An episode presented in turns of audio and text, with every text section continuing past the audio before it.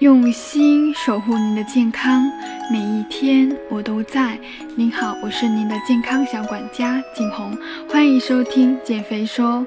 如果你喜欢减肥说分享的每一次内容，记得订阅关注我的栏目哦。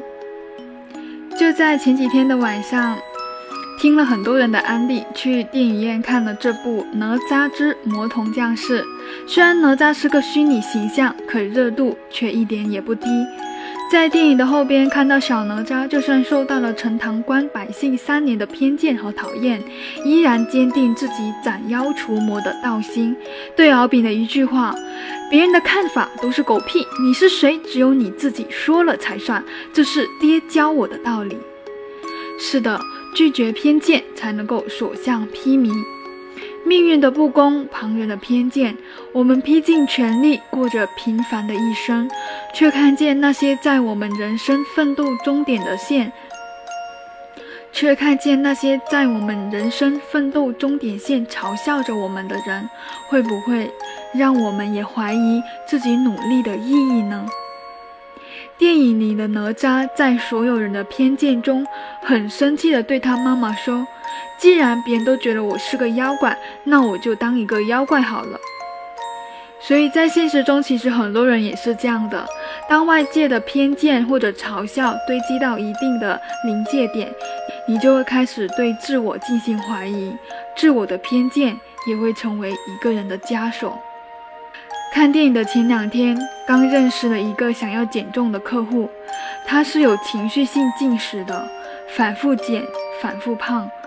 通过朋友的认识找到了我，他跟我说，她生活其实是很幸福的，老公很爱她，有个可爱的儿子，爸妈都很好，就是因为产后不注意身材的保养，越来越胖，特别是在见到以前的朋友，总被调侃到你最近又胖了。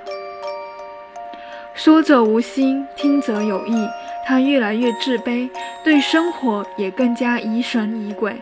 试过很多种减肥方法，但总是坚持不下来。失望后呢，又暴饮暴食，暴饮暴食之后又开始自责，体重上涨，内心又焦虑，焦虑又继续在减肥，然后又失败，如此的恶性循环。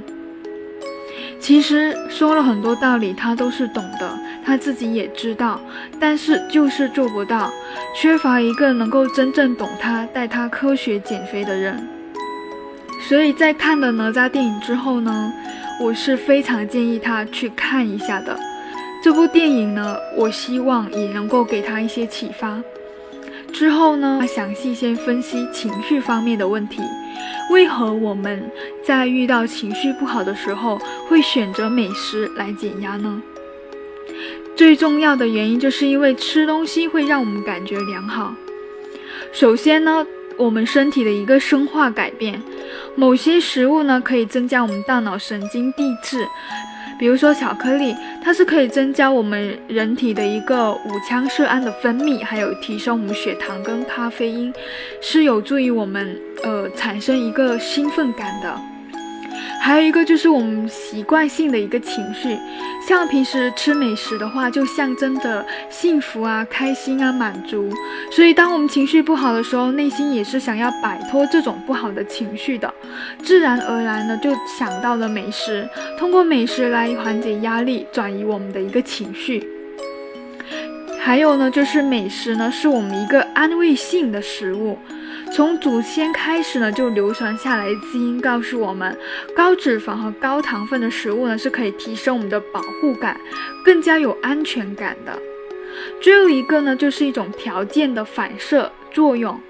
在我们婴儿时期呢，其实哭闹就会有奶水喝，食物呢是会让我们小孩呢感觉到更好，进而慢慢的，只要我们哭闹，内心不舒服、不爽的时候呢，就会想要吃东西，等等这些原因呢，久而久之呢，就会导致了为何现在有那么多人都存在一个情绪性进食的情况。所以今天的内容呢，就想要先分享如何去调整情绪性进食的心态。关于这个朋友的产后肥胖如何减呢？下期我会专门的分享。首先呢，要从一个正念开始调节。首先，我们要做到以下四个步骤。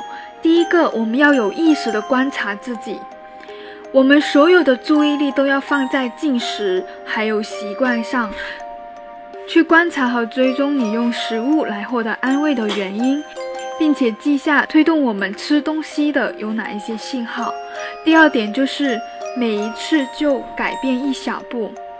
因为塑造呢是另外一种的实现行为改变的方法，这种方法呢是制定小的步骤去实现你想要采用的一个行为。